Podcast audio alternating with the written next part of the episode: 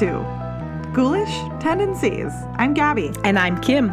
And we are two paranormal investigators who delve into the depths of the famous and not so famous cases of Moida, ghosts, legends, and lore with a healthy dose of debunking. Debunking indeed. Debunking indeed. It's our band and allegedly's.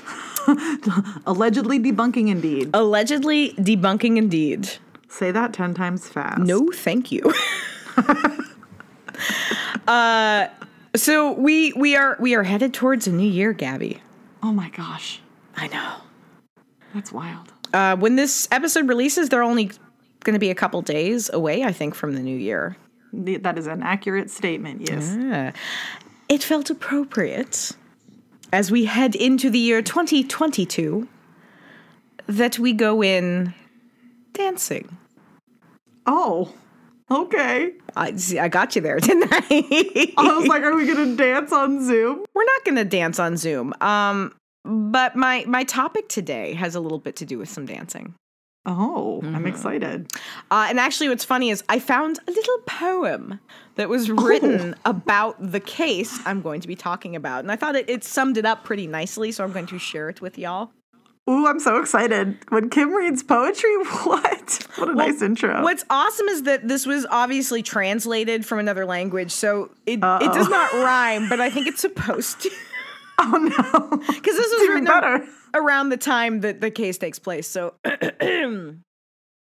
hundreds of people started in Strasbourg to dance and jump, men and women, on open market alleys and streets, day and night. They did not eat much, just so much that they could dance again. St. Vitus dance, this plague is called. It's beautiful, isn't it? Wait, it's a dance plague? Yeah, so today what we're going to be talking about is the bizarre and strange case of the dancing plague of 1518. Oh, I'm so excited. That sounds so cool. It's a little bit of a lighter fare than my last episode. Oh, so no. I needed a brain break from child murders. What could I say? That's fair. And I know this goes without saying. We are dealing with more than our normal level of distance from the original sources. Like, we're talking about a case from 1518. Yeah, that's a long time ago. The printing press is still fairly new. It's actually a miracle we have the level of accounts that we do. A man by the name of Theophrastus von Hohenheim. Oh my God, that's a great name. Hashtag Kim's favorite names. He's more commonly known as Paracelsus. Or Paracelsus, I'm thinking it's Celsus. He traveled to the town where this occurred in 1526, so 8 years after the fact. But Paracelsus, who was a Swiss physician, philosopher, and alchemist, he interviewed residents and did his own little investigation, and he recorded things pretty meticulously. They showed up, the case showed up in a number of books that he wrote. I used John Waller's book, The Dancing Plague, The Strange True Story of an Extraordinary Illness, extensively for my research for this episode. So if you're interested in going supremely in depth on the subject, I recommend you check his book out. Sure. But shall we get to it? Yes, let's do this dance, shall we? So it is July 14th of 1518. The town of Strasbourg, Alsace, which today Strasbourg is part of France. It is near the border of Germany. But in 1518, it was part of the Holy Roman Empire. Hey. So to kind of give you an idea of what else was happening in 1518 or around 1518, Henry VIII was king of England and still on wife number one. Okay. Martin Luther is saying peace out to the Catholic Church and creating Lutheranism. And Portugal, Spain, and England and France were in the process of transporting enslaved Africans to South America and the Caribbean to work their plantations. Little slice of what was going on in the world then. Got it. This noted. Is, yeah, just, you know, we'll check to kind of give you a frame of reference. This is also a time where you've got a fair bit of civil and religious unrest, and you've got plagues, you've got famines. In fact, the town of Strasbourg specifically had been hit a few years prior by bad crops and what was known as sweating sickness. What? I think that's like, for me, that's just what happens when I go to the gym. I was going to say that's like a fever too. Well, it was really nasty. It was this bizarre disease. It hit Europe in the late 1400s, but it disappeared by 1551. That's the last record we have of it. Huh. People suffering from the disease would be hit first with a feeling of anxiety or dread. So, you know, my everyday life. And then they would sweat. And I mean, like, sweating, not like, it's a little hot outside. I'm perspiring a little. I'm slightly dewy. Oh, no. Like just sweat pouring out of your body. And you'd have headaches, other body aches, and an intense thirst, which, I mean, you're sweating out all your water. So you're dehydrated. I get it. But, like, yeah. The disease worked really fast. Most people either recovered if they were going to recover or died within a day. Oh, my gosh. And you weren't immune to it once you had it. So you could come down with it multiple times, survive, and then still die of it. Oh, no. Yeah. So that sucks. But July 14th of 1518, it is a seemingly normal day in Strasbourg. A woman by the name of Frau Trophia.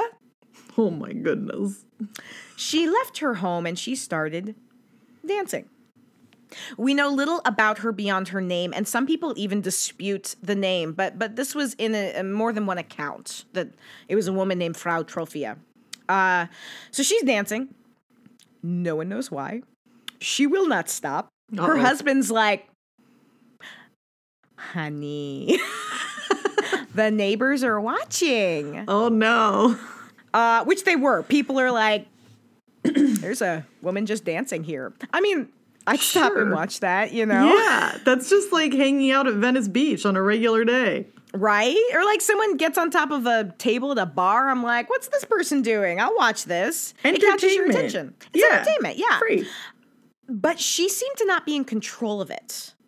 Not everybody believed that was the case, though. Apparently some thought she was doing this because, quote, nothing annoyed her husband more than dancing. So this is like her middle finger to her husband's. That's great. I love that. Well, and I have to say, like, the quickest way to get me to do something would be for my imaginary husband to say, don't do it. Oh, for sure. 100%. This might be why I'm single. Oh, no.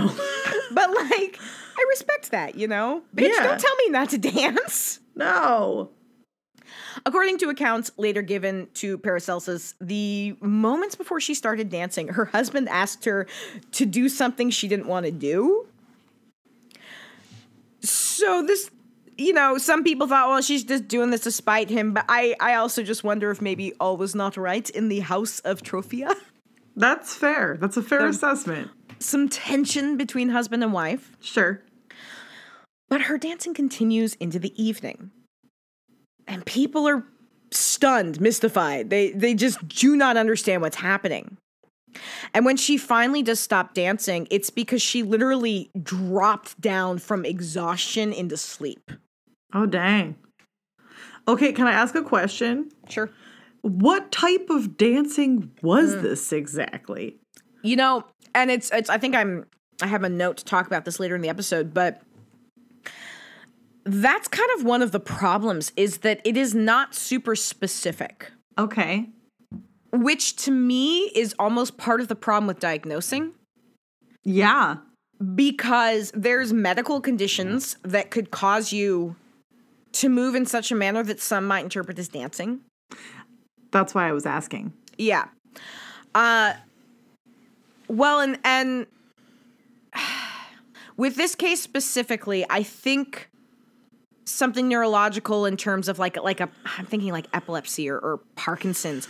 I think we can rule it out because of the sheer massive amount of time, which I will be getting to. Fair. So next morning, she wakes up from her exhaustion, and you know what she does, Gabby? Does she dance? She dances. She is the lord of the dance. Oh, no. And at this point, anyone who thought this was her being spiteful towards her husband was like, oh, maybe it wasn't. Because again, it does not stop. Oy, oy, oy. And so she dances a second day and a third day and a fourth day. What? Are you serious?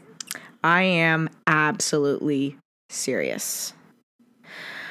But I mean, again, to your point, I'm fascinated. Like, what sort of dance consumes someone in this fugue state? Is it like the Macarena?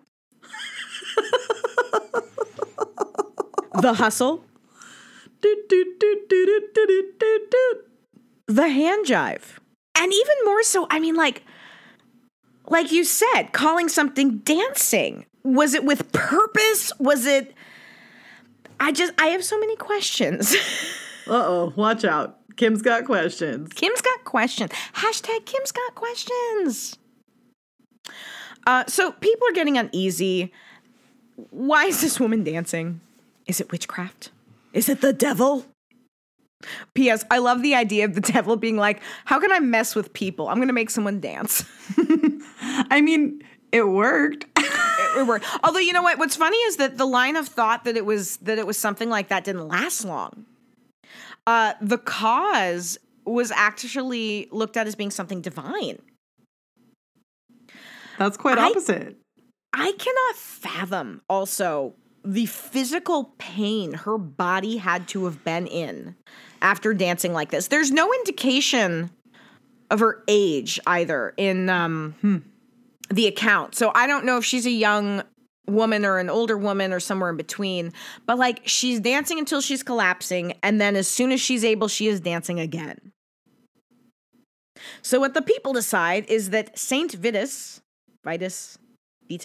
tomato, who is the patron saint of actors, dancers, entertainers, and the like, that he was punishing her with dance. So by the 6th day of this frantic dancing, authorities decreed that she had to be led to Saverne. And Saverne was a chapel dedicated to St. Vitus that was located about 30 miles away from town. Mm-hmm. She is put in a wagon. It's like July 20th. She is taken to pray for forgiveness or whatever. And unfortunately, this is where the accounts of what happened to her basically end.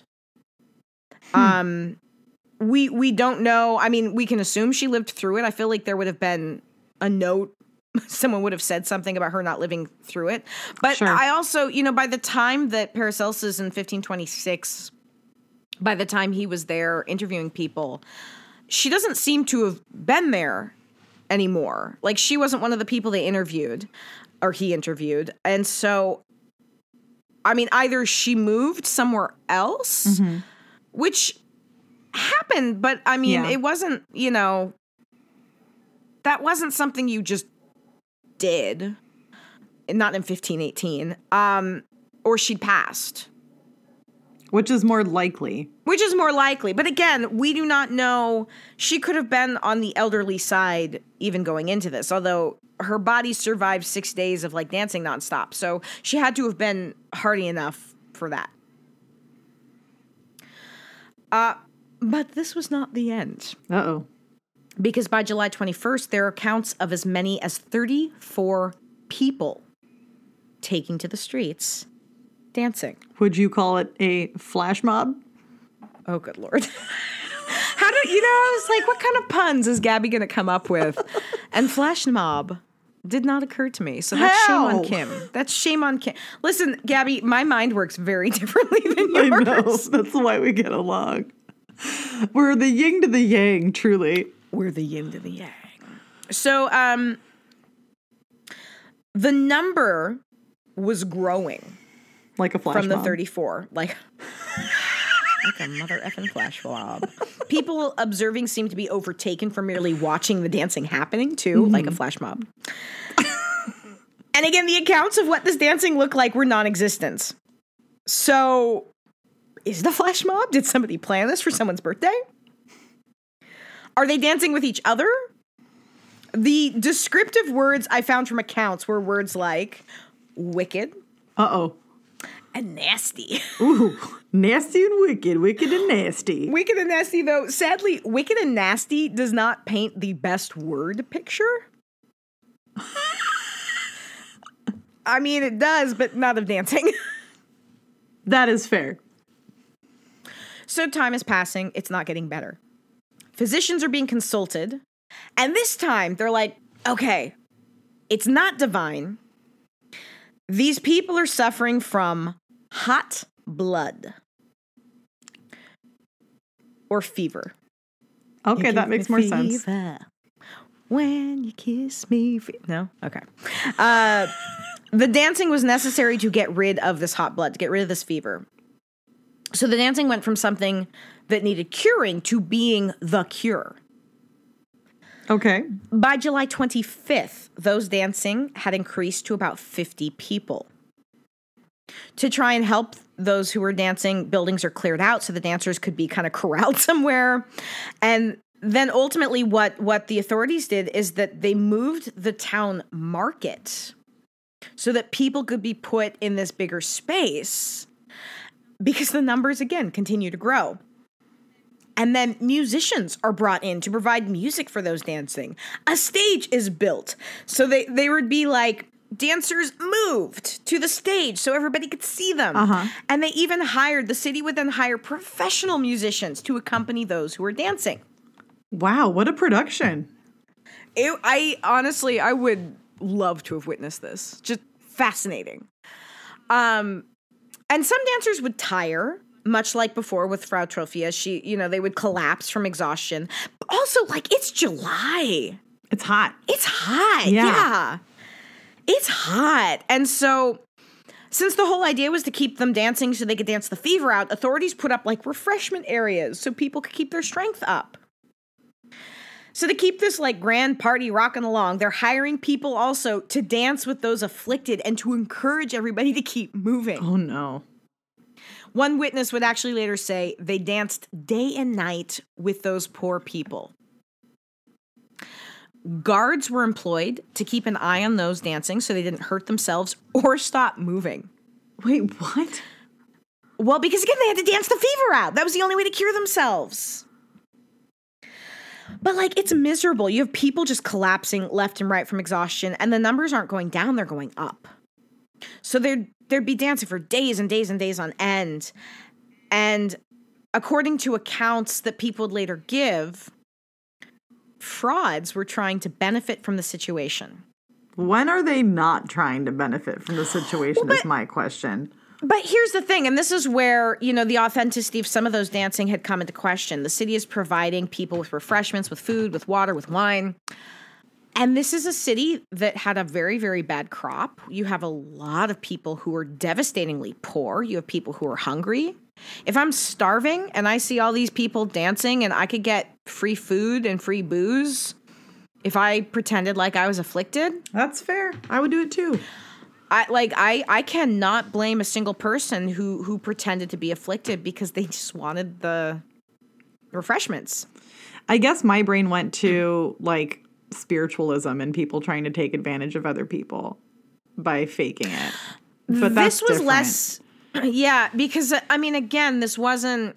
No one was trying to take advantage outside of maybe again getting a free glass of wine and a sandwich. That's fair. And there were those who joined in, apparently, in hopes of maybe curing other ailments they had as well.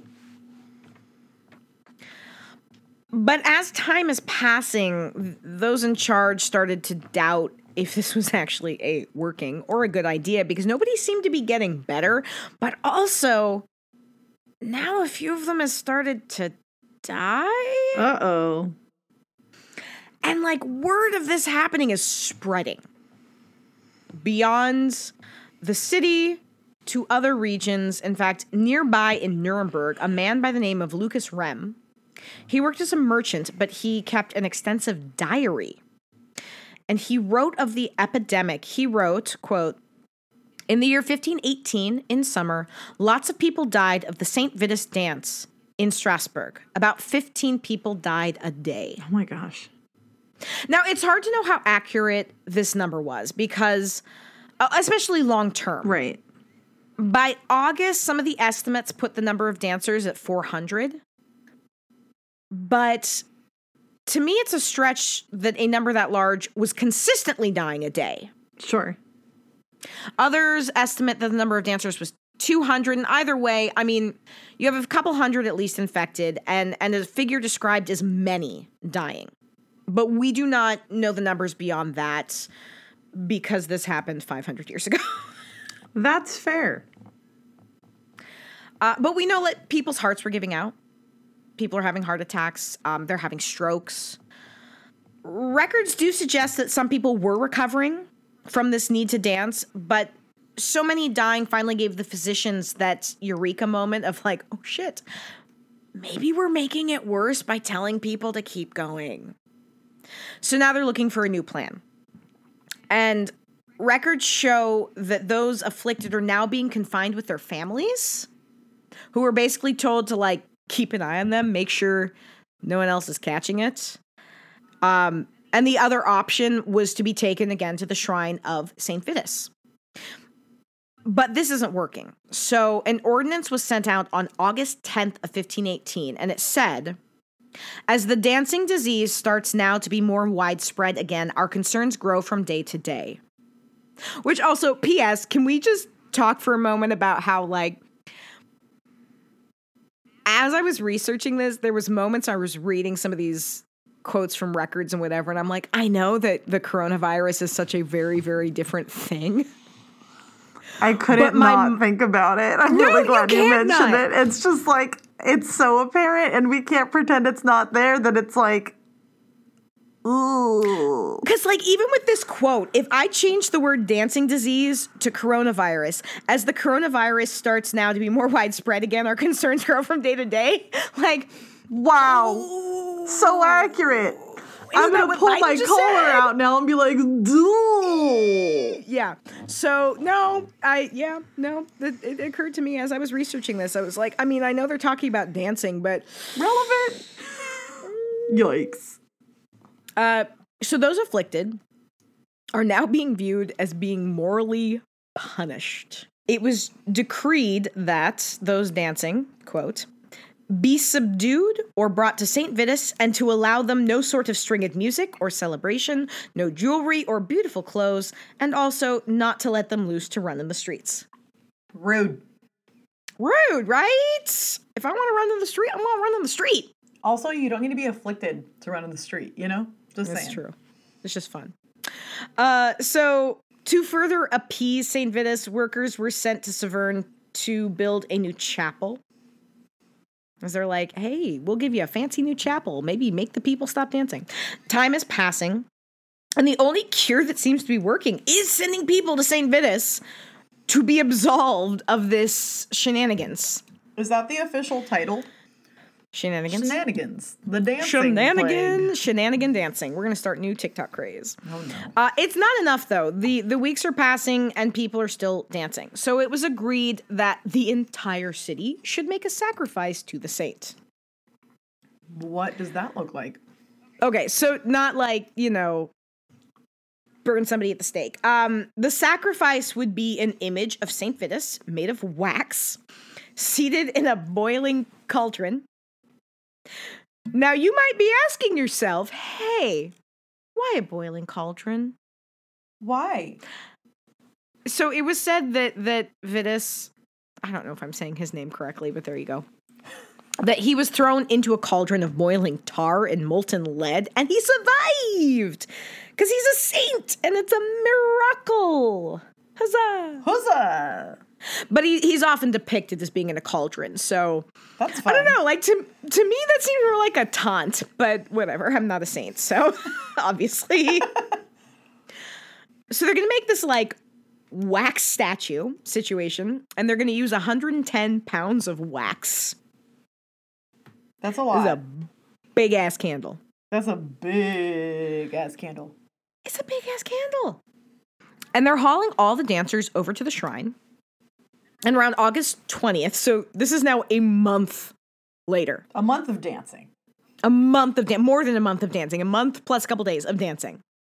They make this big-ass candle, and they send it up to the shrine. And it takes a stretch to get everybody up there, but they do. Each dancer is given a small cross and red shoes. Dorothy? I want red shoes!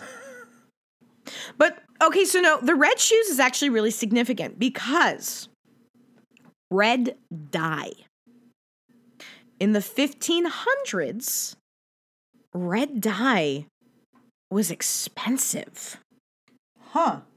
Like among the most expensive dyes, which is why you would only see wealthy people wearing red. And you think about, I mean, again, I was raised Catholic, so the higher ups in the church had red articles adorning them, but not the lower clergy. Right. There's a number of theories about the significance of the red shoes, but the real reason has been lost to history. Huh. So a mass is said for them. They're also each given a penny to put in the poor box. They're escorted around and then out of the chapel. And by all accounts, this seems to work. Really? It wasn't instantaneous. It wasn't like all of a sudden everybody was like, I'm cured. But over the next few weeks, it died down and no new cases were starting. And then it stopped. Huh. So what happened? We do not know for sure. Okay. There are theories. Ooh. Are there aliens?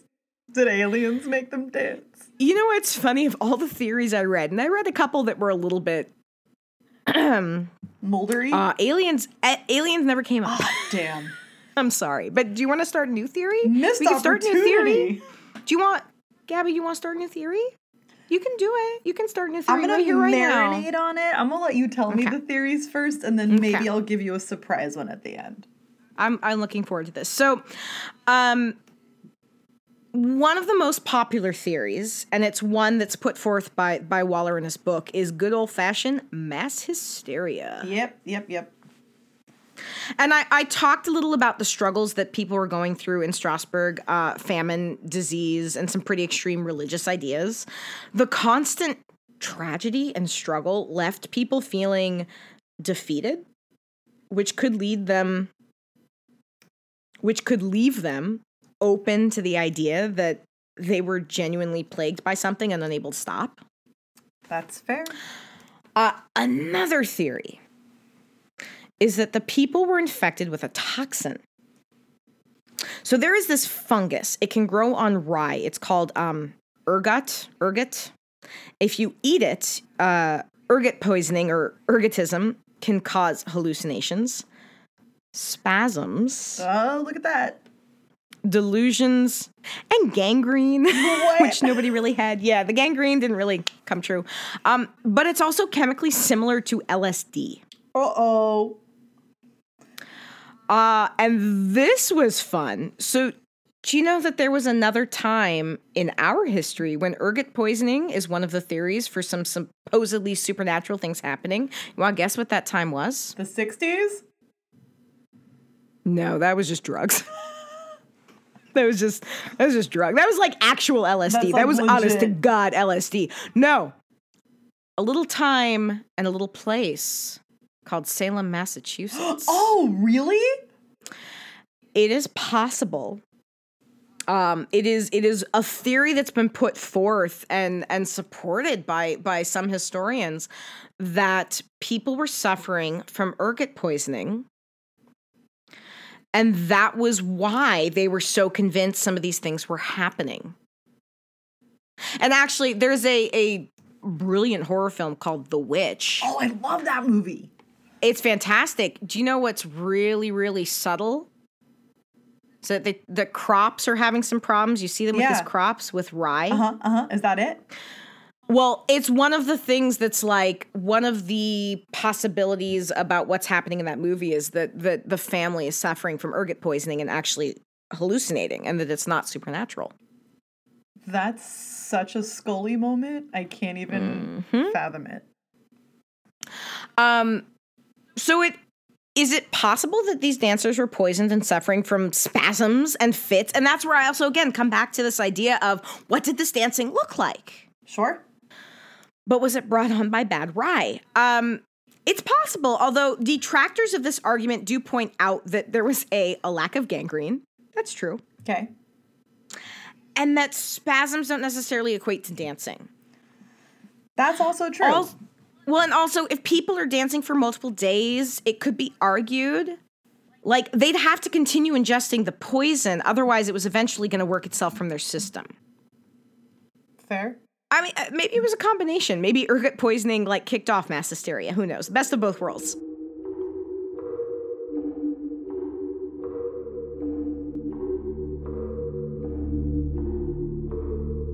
Other than aliens, or maybe... You want to enlighten us on the aliens. Do you have any theories about what was going on? Well, I was so enthralled by all of these theories that you just presented that anything that was in my brain now feels like it would be dumb. I'll take that. But I would like to think... Aliens? Duh. Like, it makes me want to go to the place of... alien comedy and like think of like alien if they're like a stand-up alien comic, or we're gonna tell alien jokes, maybe both.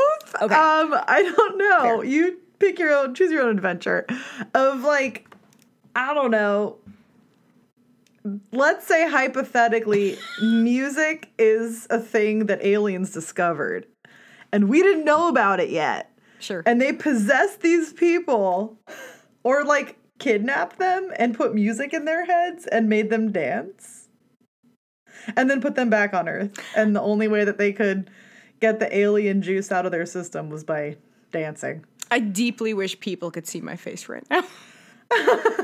You told me to give you a theory. I knew it was bad. And you gave me a theory. Good for you. Good for you, Gabby. I did my homework. You did.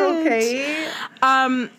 Okay, so I feel like it's important to note, again, the lack of fully accurate or detailed records. For the most part, when the stories are being recorded, like, a chunk of time has passed, right? Right.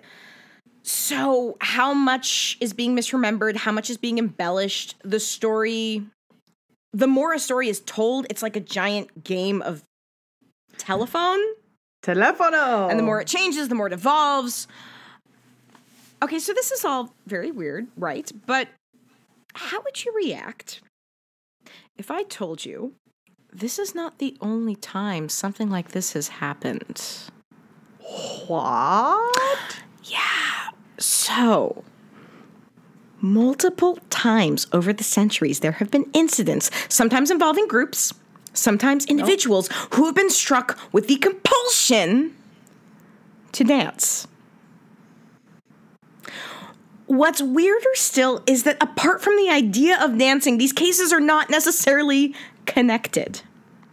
Huh. For example, are you familiar with a little dance called... the tarantula? No. Oh. See, I was thinking that moment in Peter Pan. Hook goes, a tarantella!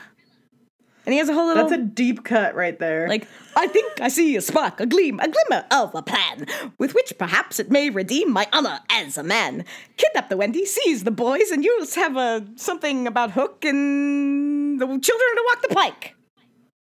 Sure. And Wendy's going to be their mother. Hey! And then they go, like, to the ship, to the ship, to the... No? Okay, I'm going to stop. Is that what the dance is called? To the ship? The tarantella? No, yeah, it's a tarantella. He says... The whole bit is he says to Smee, like, we're going to have a dance. A tarantella! And the crew all goes, a tarantella, a tarantella, a tarantella. Okay, I'm going to stop. I'm not familiar with these things, but also I know you are, so that's fine. Well, continue. Okay, beyond musical theater, a tarantella is a dance in Italy. Okay. And this is something, so I'd heard of a tarantella before. I had not heard of the origins, and digging into this was fascinating. The origins vary a little, again, depending on the source, but apparently it developed as a cure for tarantism, which is a hysterical reaction that can cause an extreme need to dance, all because you were bit by a spider. Was it like from a tarantula? Okay. Is that where a pterodactyl came from? No, okay. So oftentimes it is misreported as a tarantula, like the hairy spider kind of tarantula. It is not the same type of spider. It is the Lycosa tarantula, which is part of the wolf spider family, and they look distinctly different. I looked at pictures because my first thought was, yes, tarantulas. The story goes, like, according to local legend, in the 15th or 16th century, a woman was napping in the field. She was bitten by this spider, this tarantula. Leaping upwards, the venom caused the woman to dance around. She danced towards the town center, others joined in, and it supposedly went on for days. Everyone's drinking wine and dancing, which, like, one could argue that the wine may have been influencing the dancing a little bit more than the spider bite, but that's neither here nor there. Sure. Basically, the belief is that the only way to, like, cure the venom is to jazz hands. Like, jazz hands it out of your body. Just, you know, fossy. Jazz square. Oh, my God. I feel like it's a combination of a panic attack and wine. Right? Which is mostly my life. Oh, shoot. That was such a good setup. I'm sorry I didn't mean to do that to you. Ba-dum-bum. So the dance has evolved. It is again a legitimate dance. It kind of became more of like a courtship dance. Sure. It's with no spider. It's no longer really associated with spider bites, but it is. And the idea of the spider bite's kind of commonly looked on as bunk, but like it's a really interesting example. And it's a fun story. It's a great story. Like, I wish The Hustle had as interesting an origin story. Dang. Other than, like, disco. Fair. So, 1278, there was an account of people, and the number ranged greatly depending on what you were reading. I read everywhere from 18 people to 200 people. What? But according to this account, a large group of people are dancing on a bridge over the river Meuse, which is this, like, huge-ass river in Europe. Okay. And the bridge collapsed as a result. Oh, no. Collapsed from dancing. Yikes. On June 24th of 1374 in the city of Aachen, which is now Germany, but at that time was part, again, of the Holy Roman Empire. Okay. This is one of the first major recorded instances of people leaving their houses to take to the streets to dance. It was not the first, but it was one of the biggest, and people look at it as being very significant. It happened about 44 years before the plague that struck Strasbourg. It became known as the St. John's Dance. And much like what would happen in Strasbourg, people would dance until they fell over exhausted. And Justus Friedrich Karl Hecker, hashtag Kim's favorite names, what a name. Yep. His book, it was published in 1888. It was called The Black Death and the Dancing Mania. He writes about St. John's Dance. They formed circles hand in hand and, appearing to have lost all control over their senses, continued dancing, regardless of the bystanders, for hours together in wild delirium, until at length they fell to the ground in a state of exhaustion. They then complained of extreme oppression and groaned as if in the agonies of death until they were swathed in cloths bound tightly around their waists, upon which they again recovered and remained free from complaint until the next attack. Dang. But does this sound familiar? It's very similar to what was being reported with St. Vitus. Okay. There are records of a Swiss monk who danced himself to death in June of 1442. Another case of a woman dancing for a whole month in the 1530s, again, in Switzerland. And these are just a couple examples of this hysterical dancing that was popping up specifically in this time period of, like, the 1200s to the 1600s. Mm-hmm. Now, again, with individuals, it is really, really important to say that the definition of dance is very fast and loose. And these one-offs, these people who were not a group of people dancing, but were just individuals dancing, they very well could have been suffering from a neurological condition, epilepsy. But that comes back to the idea that there was probably not one cause of all of these, But this idea of dancing carries significance. Because what else does a compulsion to dance bring to mind? Is there any story, if I'm like, story of people dancing, story of children dancing, does that make you think of anything? I think on a normal day, sure. You're very, very tired. You're very, very tired. It's okay. I didn't prep you for this. My brain is not working very well currently. I didn't tell you I was going to ask you this question. There's a story of a dude, a piper dude with a flute. Yes, the Pied Piper. Oh, wow. Okay. You got it, girl. You got it. Even though I have a dead brain, I got it. Wow, okay. All right. The story of the Pied Piper originated in Hamelin, Germany, sometime during the Middle Ages. In the story, the town is suffering from an infestation of rats. A man dressed in pied, which means colorfully patched, so like very colorfully mismatched patch clothing. He says, I can solve your problem. I can solve your rat problem for 1,000 guilders. Mayor is desperate. Town is desperate. They're like, yes, we'll pay you anything. He plays his magical flute, leads all the rats to the water. They drown. That's so mean. He goes to get paid. And again, depending on the version of the story, he's either completely refused his payment or he's paid a very, very small amount compared to what they agreed upon. So the Pied Piper plays his music. He lures the 130 children in the town out of their homes, dancing to his music, and they are led away, never to be seen again. Wow, that story is way darker than I thought it was. It gets better because it seems to be rooted in truth. Oh, dang, really? So I read this BBC article.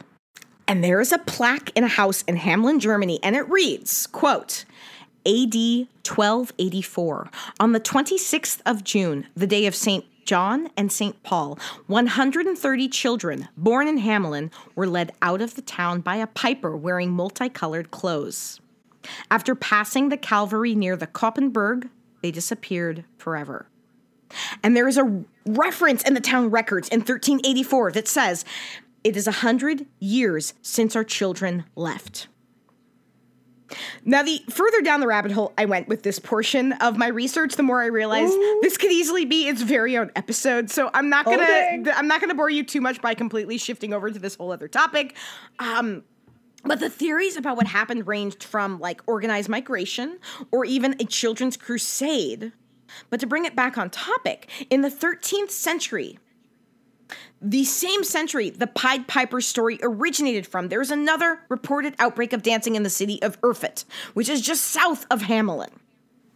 And it is said to have afflicted the youths of the town, who danced out of town all the way to a neighboring town, 12 and a half miles away. So could there also be a connection to that story? It's possible, but also look for a future episode where Kim further geeks out about the Pied Piper. I can't wait. I'm excited. I was ready for you to geek out now. Man, I'm not kidding. I had to hold myself back because this was one of the last stories I started researching. And I started to go so deeply down the rabbit hole. And I was like, I am not researching the Pied Piper right now, but also, what? Yeah, that's wild. That's so much darker. I didn't even know it had anything to do with children. I just remembered the rat part. Well, because that was the whole point, that he did the rats, but then they didn't pay him. But yeah, anyway, bygones. I could keep listing things, but it's all going to be kind of a variation on the same theme. And it mostly died out. At least the dancing died out. Pun intended. But it is important to note that mass hysteria is a phenomenon. Has not died out. It is alive and well and living in Paris. Oh, yes, it is.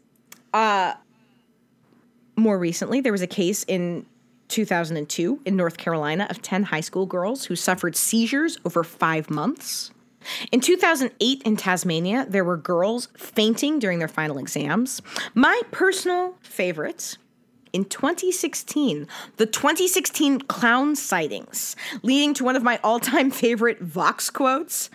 Oh, no. The great clown panic of 2016 has been perpetuated by pretty much everyone except actual clowns. Oh, no. So Was it mass hysteria that started all of this? Very possibly. I think a combination of that and exaggeration with maybe some medical things sprinkled in for good measure. But again, we are never going to know for sure. What do you think? Do you have any theories, or do you think mass hysteria? Honestly, I think mass hysteria is probably the closest one. Also, like, I think at that time, medical knowledge was so limited that, like, it could have been a combination of a couple things. Yeah. I'm with you there. And again, looking at all these different instances, I don't think there was just one root cause of all of it. I think there was a lot of other things going on. And there's a lot of overlap. I think what's really interesting about it is the not just one instance of it. I think it's yes, there's that really big one that happened, but like the one-offs that repeatedly happen. Well, and the one-offs to me are the ones that are more likely to be something medical. Right, which is what I was going to say too. Like, depending on how many people were involved, it reeks of the Salem witch trials, of like the mass hysteria that happened from accusing people and of possibly things, like, being poisoned by toxic mold that caused hallucinations. Just that perfect storm, really, of fucked up shit, one way to put it. Mm-hmm. But I just genuinely love that the result was dancing. Yeah, that is... It makes it a little easier to talk about as an epidemic, I guess. Well, because you're not dealing with something that's leaving people with, like, pustules. No, just, sore feet and... exhaustion, and sometimes death. And death, yeah. Dance until you're dead kind of gives that phrase a new meaning. Dance till you drop. Yep, or that too, What an interesting topic. That was fun. Again, I needed something not quite so heavy after my last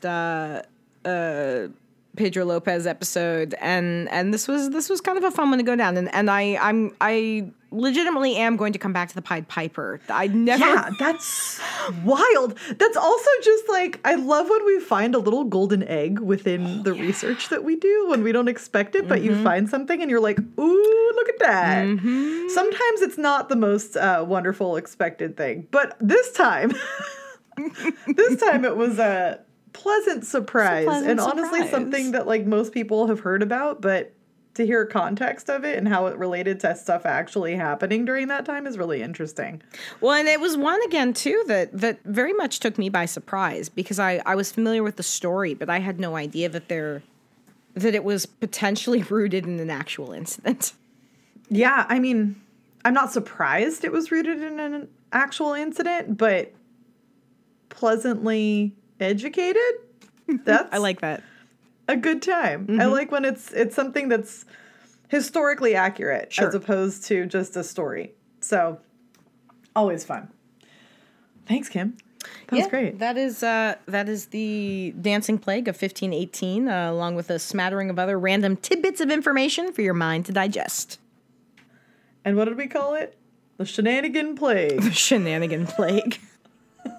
Shenanigan Dance Plague. Shenanigans! And this brings us to...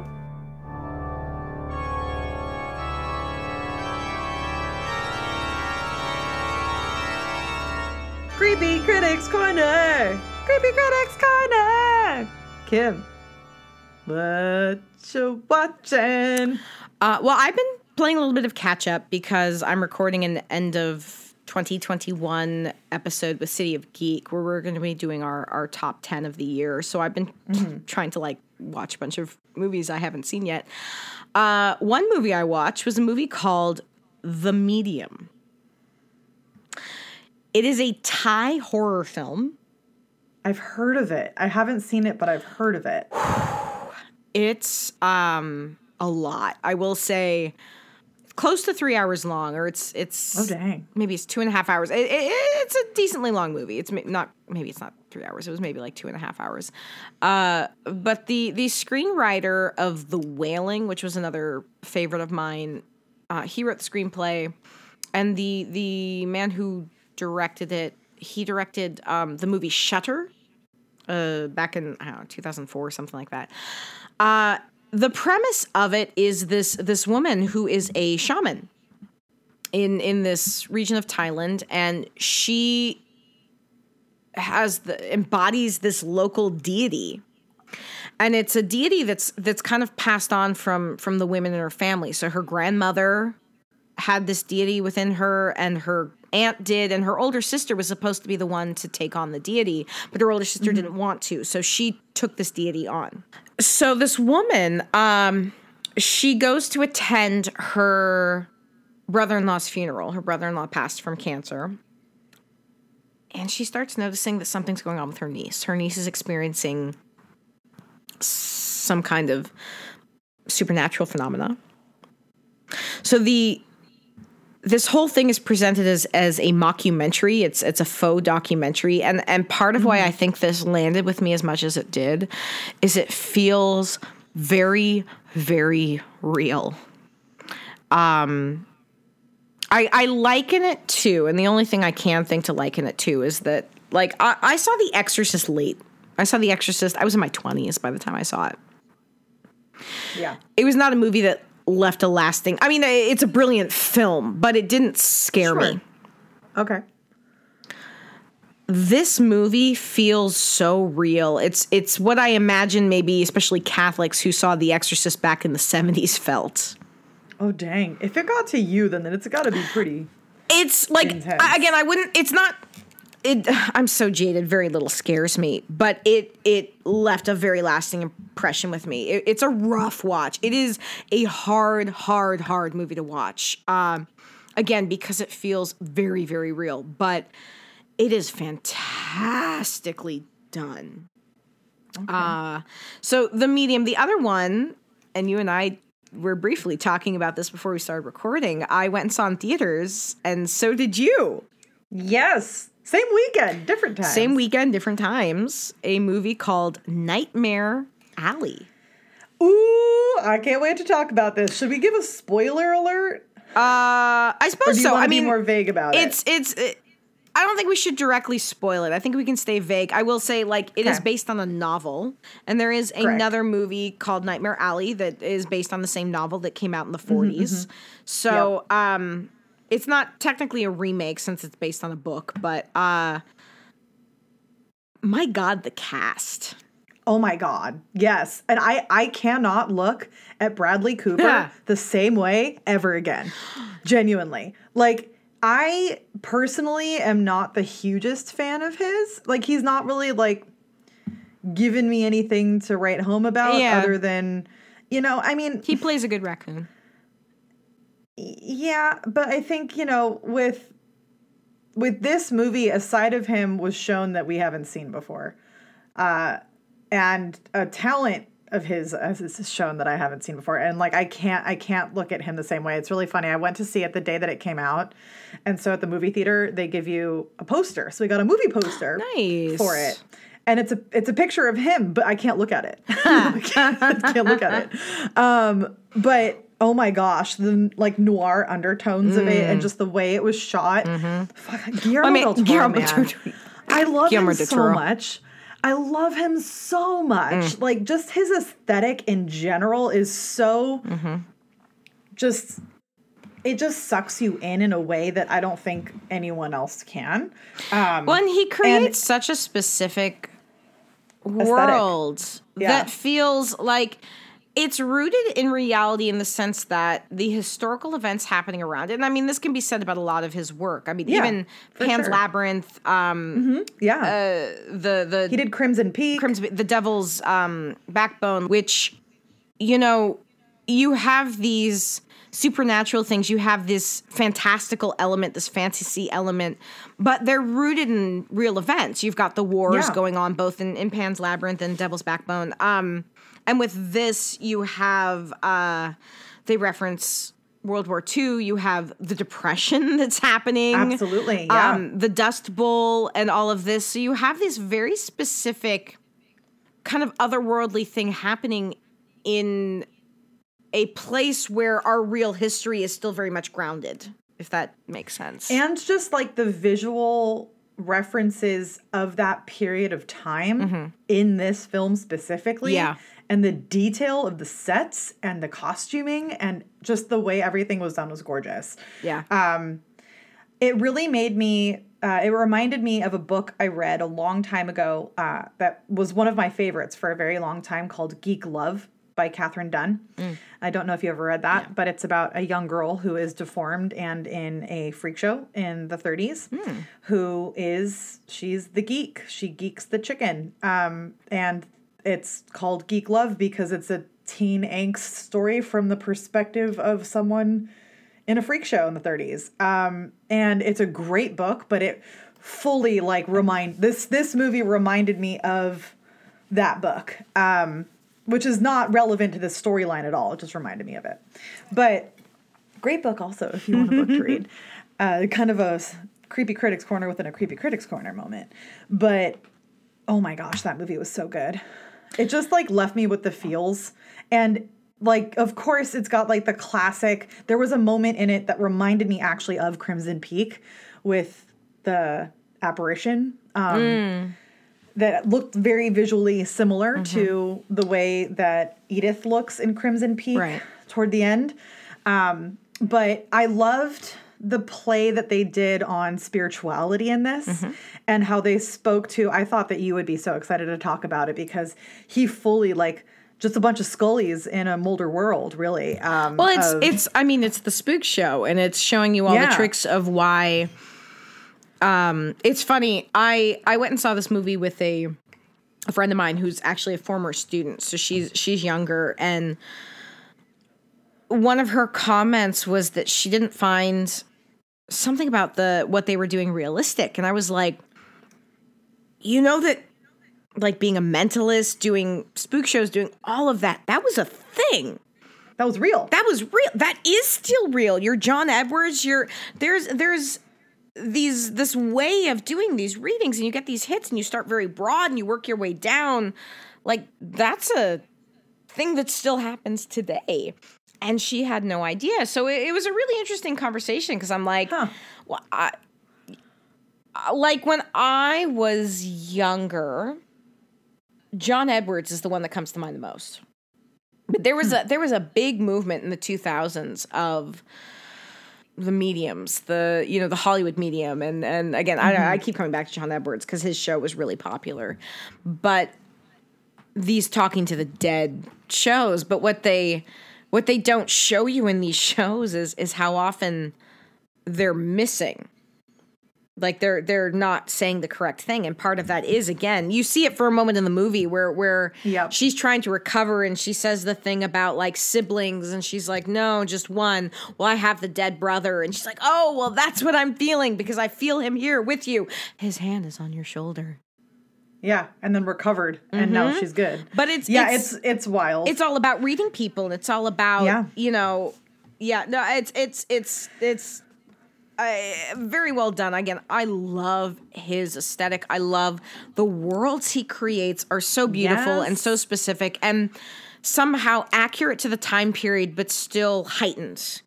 And almost like fantastic at the same time. Yes, very fantastic. And I think like too, with this particular one, and Guillermo del Toro has a way of... his pacing is interesting, generally speaking. Like, he's usually pretty slow burn for a while and then, like, sneaks up on you toward the end. He's never rushed. He's never rushed. No. Not. And then, but everything always accumulates, like, at the end in some way, shape, or form. And then that all happens pretty quickly and then it's over. And he did a great job at that with this film. I did feel like it was a little slower than some of his other films in the first half. Which is funny because I didn't feel that.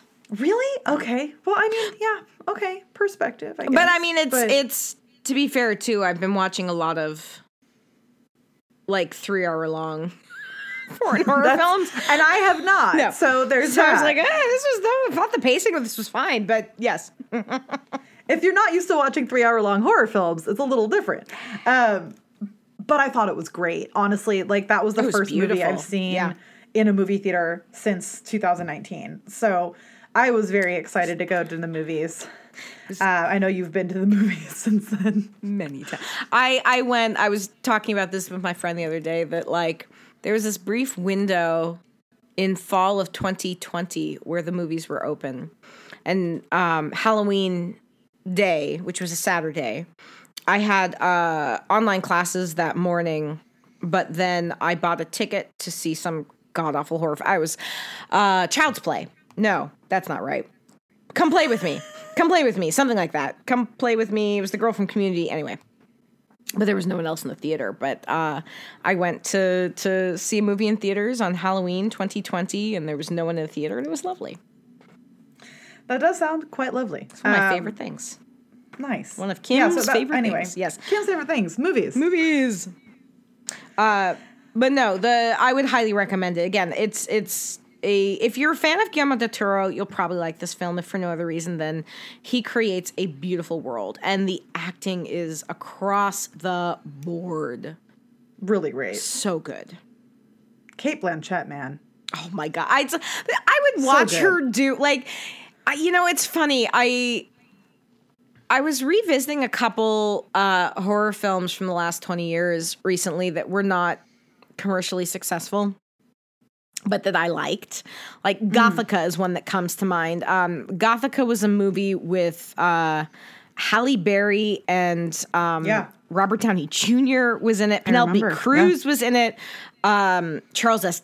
Dutton and John Carroll Lynch. I mean, like, you have this powerhouse cast. Like, the movie's not great, but the actors in it are so good that I'm there with it. But it was not commercially successful, and it got panned by critics. But it was part of a number of movies where I was like, you have such strong actors in this. I can't help but just say yes and the whole time. And I think when you have a really, really good cast, it does not matter.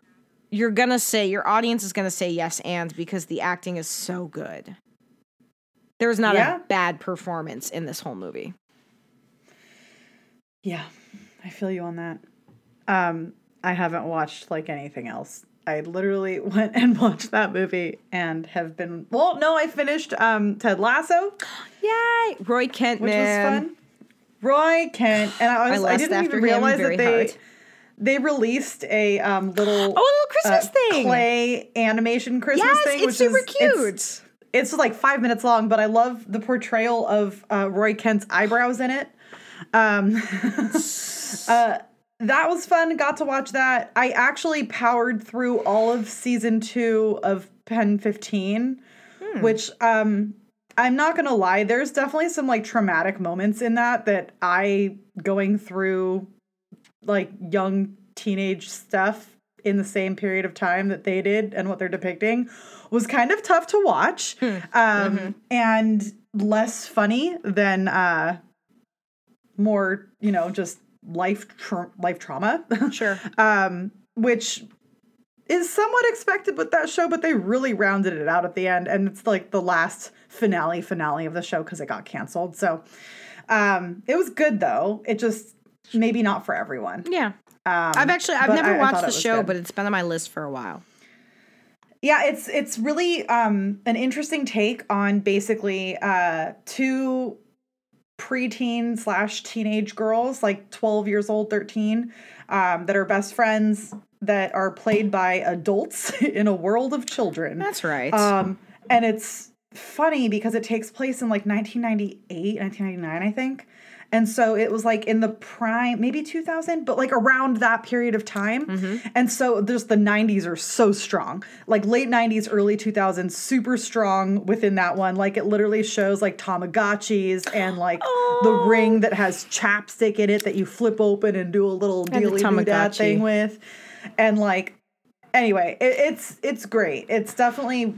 it has a lot of Easter eggs in it of, like, what was going on back then. And if you were around and a teenager and a young girl at that time, you probably had all the things they had. But then there's also some truth within experience and, you know, growing up and what they had to deal with in the process of awkwardness and, self-identification and family struggles and divorce and just how tough like middle school and high school can be.